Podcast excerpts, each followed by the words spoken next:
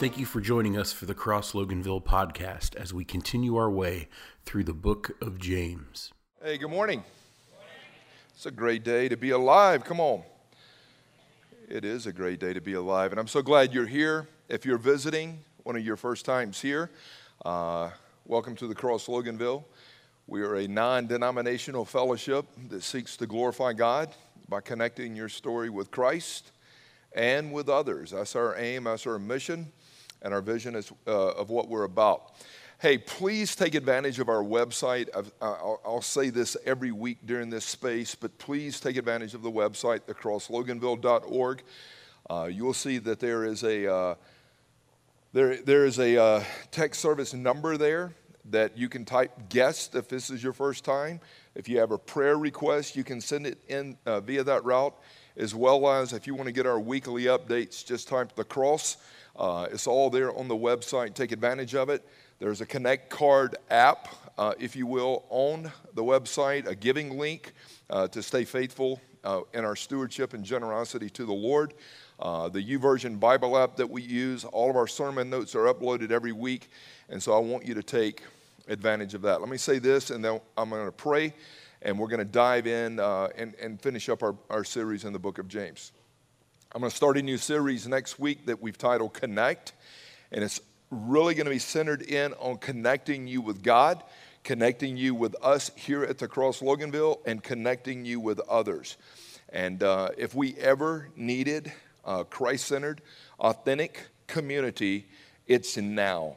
And uh, you know as well as I do, uh, the last couple of years have been so painful and exhausting and fatiguing for all of us, and I think we, we need to recalibrate.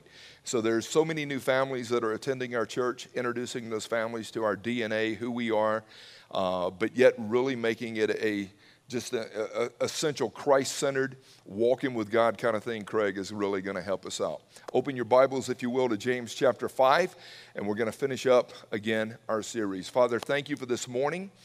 Thank you that we get to worship you in spirit and in truth. And Father, even as we sing, Father, here this morning, I pray that the Spirit of God would have freedom to fall. I pray that we would anticipate and counter uh, with the living God, the risen Christ. And I pray that you would just move in this space. Father, as we spend time uh, contemplating prayer, as we spend time uh, moving into communion today, I pray that you would uh, awaken our hearts. I pray that you would re arouse something deep down inside of us, uh, Father, that reminds us of how desperate we are for you. Lord, I'm desperate for you today, and I need you. And I ask you now to lead us for your glory. In Jesus' name, amen.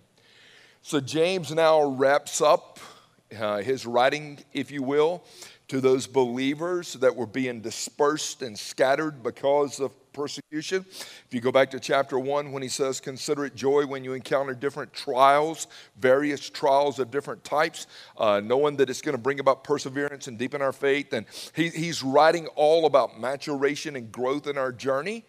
He's wrapping it up right now by saying, Hey, I want you to stay with it. And, and as we've looked over the last weeks, he said, Hey, I want you to be patient, be long suffering, uh, be resilient. You've got to persevere, you've got to endure. The only way you're going to be able to do this is to submit to the Lordship of Christ. You've got to press in every day. It's got to be a 24 7, 365 thing. It can't just be something, Dave, that we do for 75 minutes on Sunday morning. That's not going to make the trip. He's talking about allegiance to Christ. He goes, Hey, I want you to steward your life. I want you to steward your wealth. Everything that you have is a gift from God. And, and then right here at the end, he goes, Now stop complaining. And if we've ever seen complaints and debates and argument and divisiveness, we're seeing it now. And he's speaking right to us. Stop complaining. Stop judging. Stop dogging each other. Let your words count. I mean, a smart person might know what to say, but a wise person knows when to say it and how to say it. Hey, just because you got the right answer doesn't mean you need to spit it out. Learn to love each other, care about each other. And this is the wrap. This is the wrap. Hey, please be a person of prayer and be a person of praise. That's where he lands. Is anyone among you suffering? Then pray. Is anyone cheerful? Sing praises. Is anyone among you sick? Call for the elders of the church to pray over him, anointing him with oil in the name of the Lord.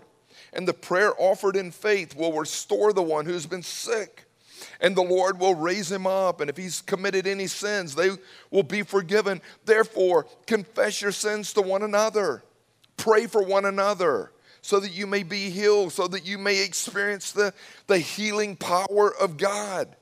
The effective prayer of a righteous man availeth and accomplishes so much. So here James is. He's wrapping this up, and you've got to understand this. He's wrapping it up by saying, Please be a person of prayer. Again, James's nickname was camel knees, and they said he had these big knots on his knees from how much time he had spent in prayer. So it's not like James is asking the people to do something that's foreign to him. He's, he's going, Hey, I know the power of prayer.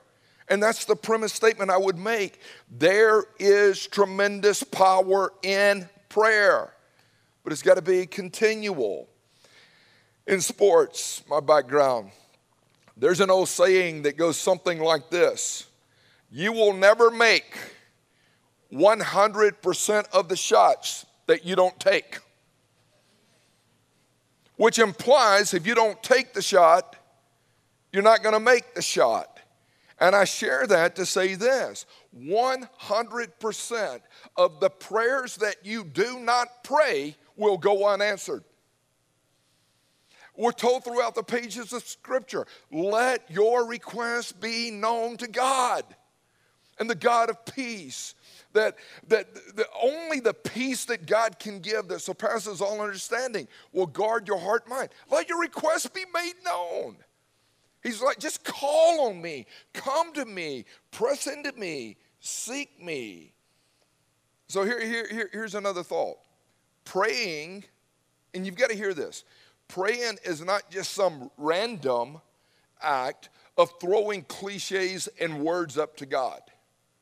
I believe the link is between consistent prayer leads to potent prayer, which means consistency gives you power. You've got to continually pray. He says, pray without ceasing. And, and I tr- truly believe that consistency, long term consistency, will always trump short term intensity. I mean, it's got to be the pattern, it's, it's got to be the flow. Who do you want praying for you when you're knocked down? Who do you want interceding for you when you're going through a turbulent time? Somebody that prays once a year? When the pressure's on, somebody that prays maybe once a week? Or do you want that person interceding for you that you know is connected with God, is constantly leaning in to God? So, long term consistency will always trump short term intensity. We've got to be people of prayer. And, and prayer is that time where you're constantly aligning your will to the will of God and you're declaring, God, your will be done, my will be gone. I, I've got to have you, I've got to know you. James, in this text, mentions three specific times that we ought to be praying. And we're gonna, we're gonna spend time this morning praying. We're going to go through this teaching right here on prayer, and then we're going to have a couple of songs and time where we really lean into prayer. Then I'm going to come back and I'm going to talk to you about communion, and then we're going to spend time in communion. But we're going to press into the Lord today. So, three specific times. He goes, When you're hurting emotionally, pray. That, that's the text right here. Is anyone suffering? Then he should pray. The word suffering, oh, the word suffering that he uses here means you're stressed out. You're overwhelmed. Uh, you've got all this pressure and tension going on. The problems you're facing is greater than the potential inside of you. Anybody suffering, anybody dealing with any like emotional weightiness is just absolutely just pressing you down and knocking you down. But here, here's, what he's, here, here's what he's implying the external conflict the external circumstances around you has created this internal chaos inside of you. And you look and you go, I can't, I can't handle all of this. Whether it's a financial crisis, whether it's a relational crisis, whether there has been a death of a family member or sickness that you've been dealing with, or whether you're just like totally just exhausted and fatigued because of what's happening with culture, with COVID, with news, with tension, with all this chaos. And you know as well as I do, if we start to empower what's happening in the news or even with media or with all this stuff, even on social media, you'll lose your stinking mind. Right? I mean, how many arguments and how many different ways is culture in the medical world going to try to induce fear into us? We're living in a world where they're taking, trying to take away our freedom of speech and our freedom of belief. And, and we're battling right now. And we've got to fight on our knees. That's what he's saying. You've got all this external stuff going on. The tension is high. Life is hard, and something inside of your heart is breaking. And whether you caused it or whether somebody else inflicted it on you, stop, pray, seek God, press into the Lord. You need Him so desperately. And can I tell you something? Every person that I'm looking at this morning, every one of you, including me, we are suffering. We're living in a world that is diseased by sin. And there's so much suffering emotionally. We're tired. And sometimes we just want to check out. We want to throw in the towel. And if you battle addiction over the years, it's so easy for the enemy to say, just sedate and medicate. You've got to do something to deal with this. And James is saying, please, please, please stop. Just pray. Seek the heart of God. And if I've ever, ever needed to press into the Lord, it's now. Anybody suffering, pray. Anybody cheerful? Sing praises. I'm like, James, you went from one extreme to the next. You went from the pits to the pinnacle right away. And life is flooded with such extreme emotions. I mean, one day we do, we feel like I'm on the mountain today. The next day we're in the valley. One day we're celebrating. And then hours later, we're heartbroken. And I'm, I'm going to tell you, being in ministry requires that you have to be able to shift gears immediately. You think about the ebbs and flows of life. I mean, being involved in ministry over the years and even in, in church ministry, like this happens on any given Sunday. You'll have a young couple walk in and you go, Hey, good morning, how are you doing? Oh man, praise God, we just found out we're pregnant. We're expecting in February. We're so pumped. The next person walks in, How are you doing today? My brother died. He was my closest person in my life. I'm heartbroken. Then you talk to another person. How are you doing? Oh man, I just landed a new job, double my income. Life couldn't be better. Then you talk to the next person. How are you doing? I just got fired and I don't know what I'm going to do.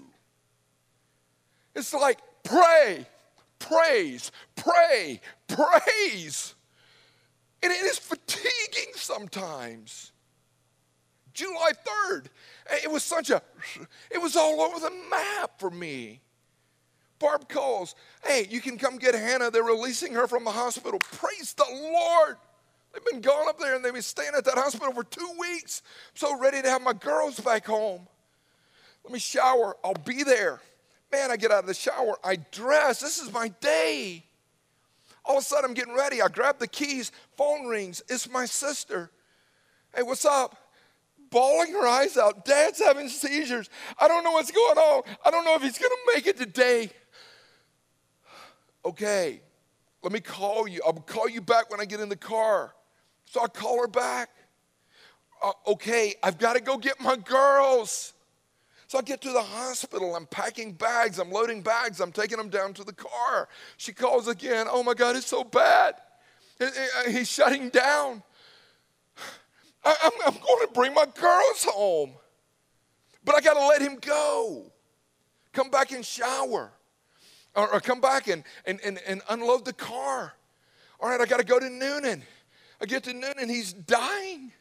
I'm holding my daddy's hand. I'm praying over my daddy. I'm weeping. And praise God, Neil went with me. But I'm like, Neil, I'm so thankful you're here. It's 5:30. We need to leave. I got a wedding to do tonight at 7 p.m. in Carrollton. We got to go. And I get in the car and I'm still weeping. But by the time you get there in Carrollton, these people are high fiving. They decked out. They're ready to get married. They're going to celebrate. And he says, Hey, anybody suffering, pray. Any, anybody cheerful, sing songs.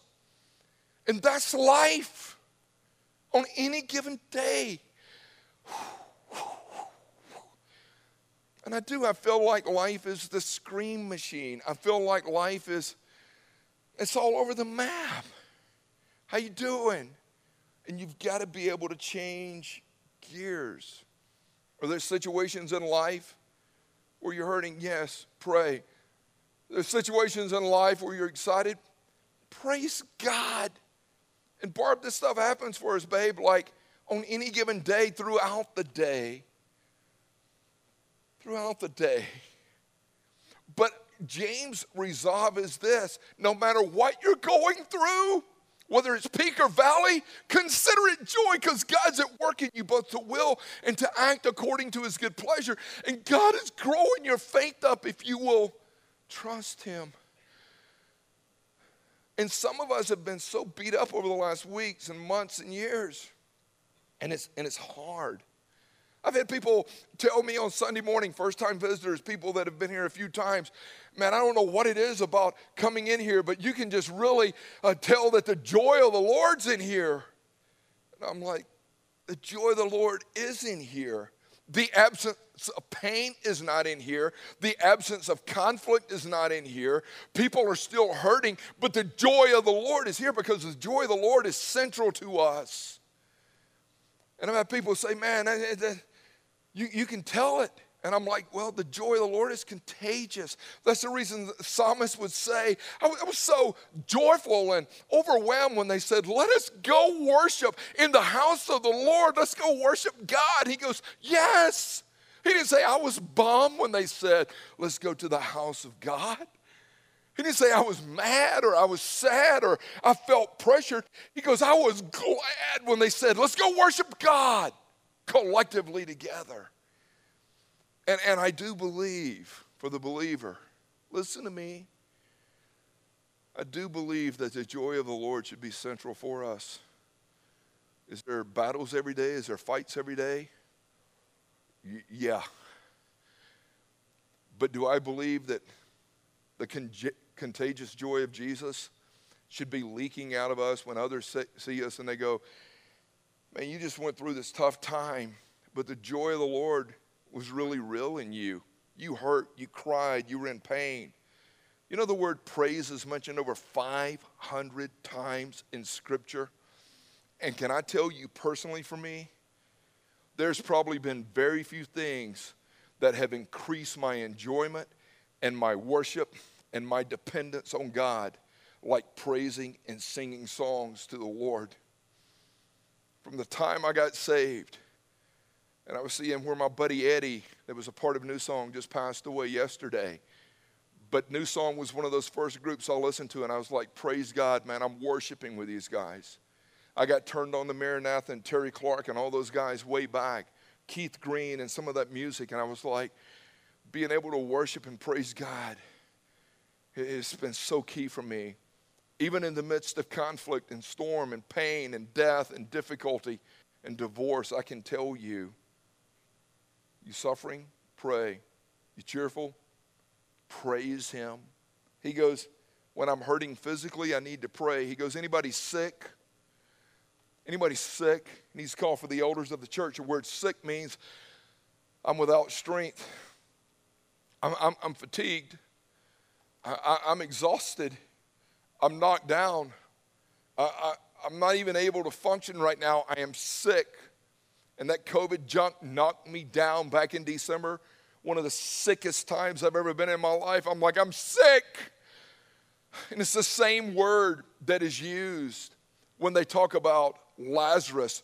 In, in John chapter 11, it says Lazarus fell sick.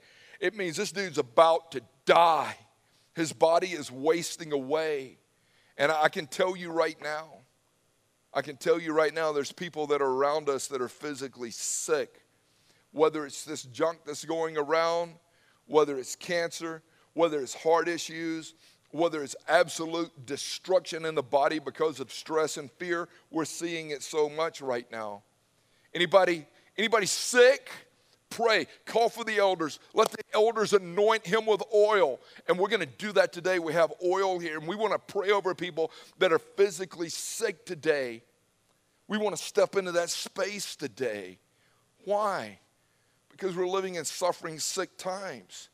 Now, here's something you need to know the scripture teaches there's three different kinds of sickness. Okay? 1 John 5 16, it talks about there is a sickness that leads to death. And reality is, there are some sicknesses that God's going to use to take the person out. There's some sicknesses for the believer, no matter how hard you pray against it, that God is going to use that sickness and illness to remove that person. People have told me over the years, well, you've just got to have enough faith. Well, if we had enough faith, we would never die, and we're going to die. So it's not dependent upon my faith, it's dependent upon God's faithfulness and God's sovereignty. There, there's those situations where you're praying, Lord, I'm lifting this person up, but your will be done. God goes, This is a sickness unto death. And I had prayed, back to my dad, I had prayed for my dad at times four or five years ago. He's in the hospital, septic. His body is really, really just infected. And I looked at him, You got any fight left in you? I do.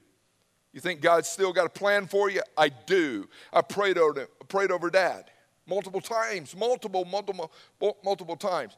Lord, if it's your will, restore his body. God wasn't done with him yet. But that last, that last 24 hours of praying over him, God goes, He's about to die. Release him. Pray over him, but give thanks for his life. I'm not going to restore him. This is a sickness unto death. All right, that's one kind of sickness. Then you've got uh, a sickness that's for the purpose of discipline. 1 Corinthians 11, the Corinth church there, if you will, uh, the believers there in Corinth, they were abusing the Lord's table. They were making a mockery and a mess out of the communion and elements of the table. And, and God comes down and says, The reason you're sick is because of the sin in your life. You can pray for some people until you're blue in the face. But if they're wallowing in sin and living in sin, God will allow sickness to come upon people because of sin. And he goes, There's some people sick because of sin. You're pacifying, you're tolerating, you, you've got whatever going on. You've got this addiction, you've got this bitterness, you've got this resentment, you've got all this junk going on, and you're sick. You've got to get it out. And then there's the third kind of sickness for the purpose of God uh, receiving glory. I want you to hear this. Because when you start to study Scripture, there's some sicknesses that God allows us to have that He's going to bring about healing for His glory so that it will be a testimony unto the Lord. John chapter uh, 11, again, they, they looked at Jesus and they said, uh, who, who sinned? Or John 9, who sinned, this young man or his parents that he's ill and he's sick? They asked Jesus that. Who sinned? Who jacked it up, him or his parents? And, and, and Jesus looked at the disciples and said, Stop, stop the nonsense. That's a very faulty, fallacious conclusion to make. This dude's sickness is for the glory of God. And God will allow us to go through certain things at times for His glory to strengthen our witness with other people. And that's the kind of sickness that he's talking about here in the book of James. He goes, When that kind of sickness happens, you're to anoint those with oil. Now, oil was used in Scripture in a medicinal way for massages, etc. I want you to anoint with oil. They would anoint with oil, massage, lay hands on. But they would also reference oil as being symbolic of the presence of the Holy Spirit. I believe that's the emphasis here. Anoint them with oil. Call on the power of the Holy Spirit. Why? Because God is healer. He is Jehovah Rapha. He is the God that brings about healing, not man. Don't trust man. The oil in the hand of man is nothing. It's the power and presence of the Holy Spirit that can bring about healing. There's so many that I've seen over my 35 plus years of walking with Jesus that they will say, Well, I've got the gift of healing then why do you set up a tent in a parking lot asking people to come to you instead of you getting out of your stinking seat and going out to the hospitals and into those places where people are sick? If you've got the gift of healing, then you go out there to where sick people are. Don't you ask sick people to come to you. Because the emphasis is never on me. Anybody sick? Anybody knocked down? Call for the elders. Allow the elders to pray over them, anoint them with oil. And we're going to step in to that space today because God is the God of all healing. Now, God allows, again, sickness to take us home for the believer. God allows sickness, Lisa, uh, because there's sin in camp. And God allows sickness for the glory of God. So when you're hurting, pray. Whether it's physically, pray. Whether it's emotionally, pray. Then he says, if you're hurting spiritually, pray. He says, confess your sins to one another. Pray for one another. What is the condition biblically for healing? It's confession. The word confess, homologia, it means to say what God says about something. So when I confess it, I'm saying exactly what God says about my sin issue. He goes, confess it. Don't conceal it. Don't camouflage it. Don't cover it. Address it and confess it. And we live in a culture where people love to conceal, where people love to camouflage, where people love to suppress. Hey, confess. Get them out in the light. Expose them. Don't let them occupy you anymore. Eliminate it as being an option. And not only are you to confess it to the Lord, confess it to one another. Listen to me, listen to me. I've had people say, Well, am I to stand up and confess it to the church? That would be broadcasting, not confessing. That's a different story. But who have you hurt?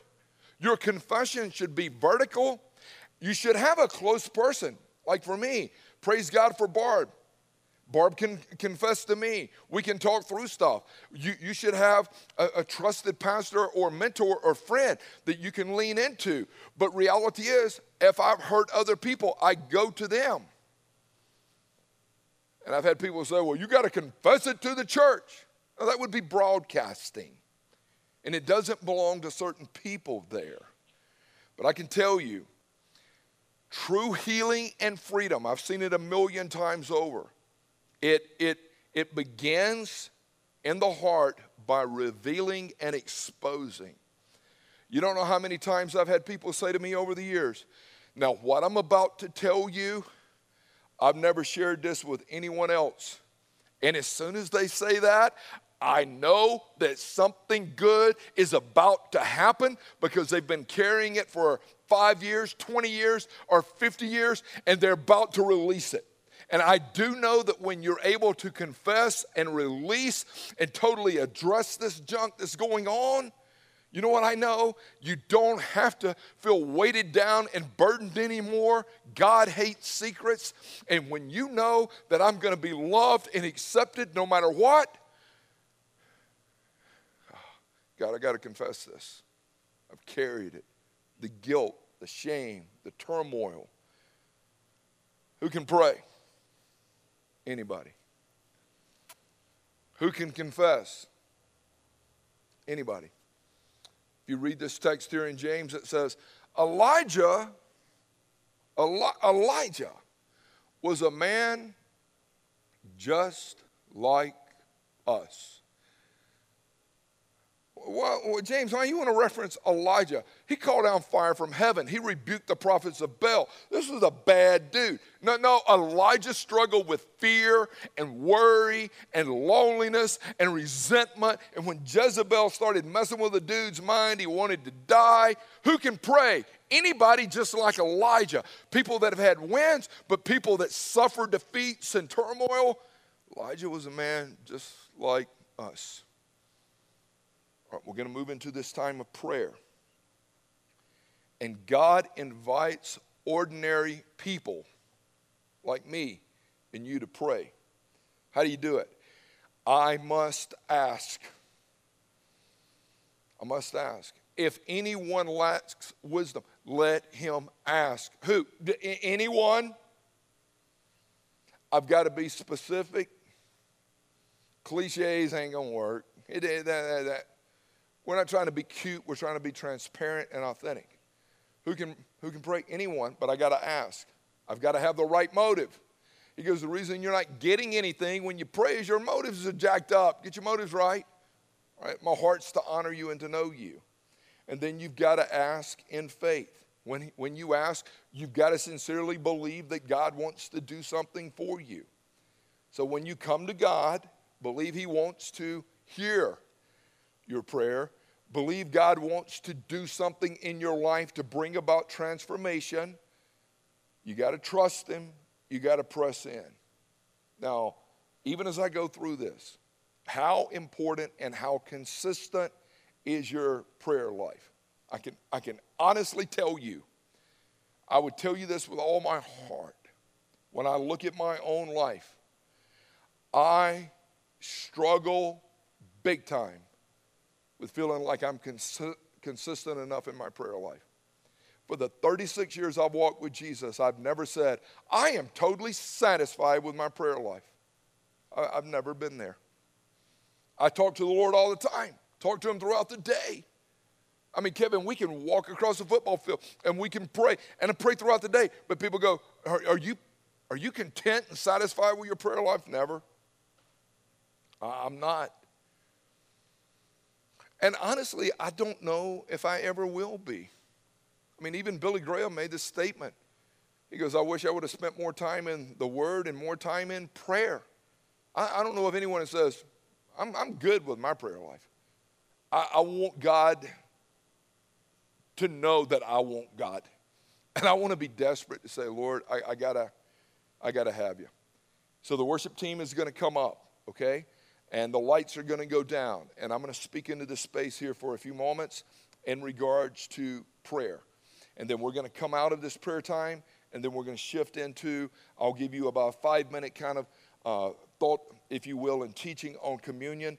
And we really want to challenge every person to press into the Lord with communion. I'm going to pray. Lisa, you guys, Nick, you guys, let's roll it.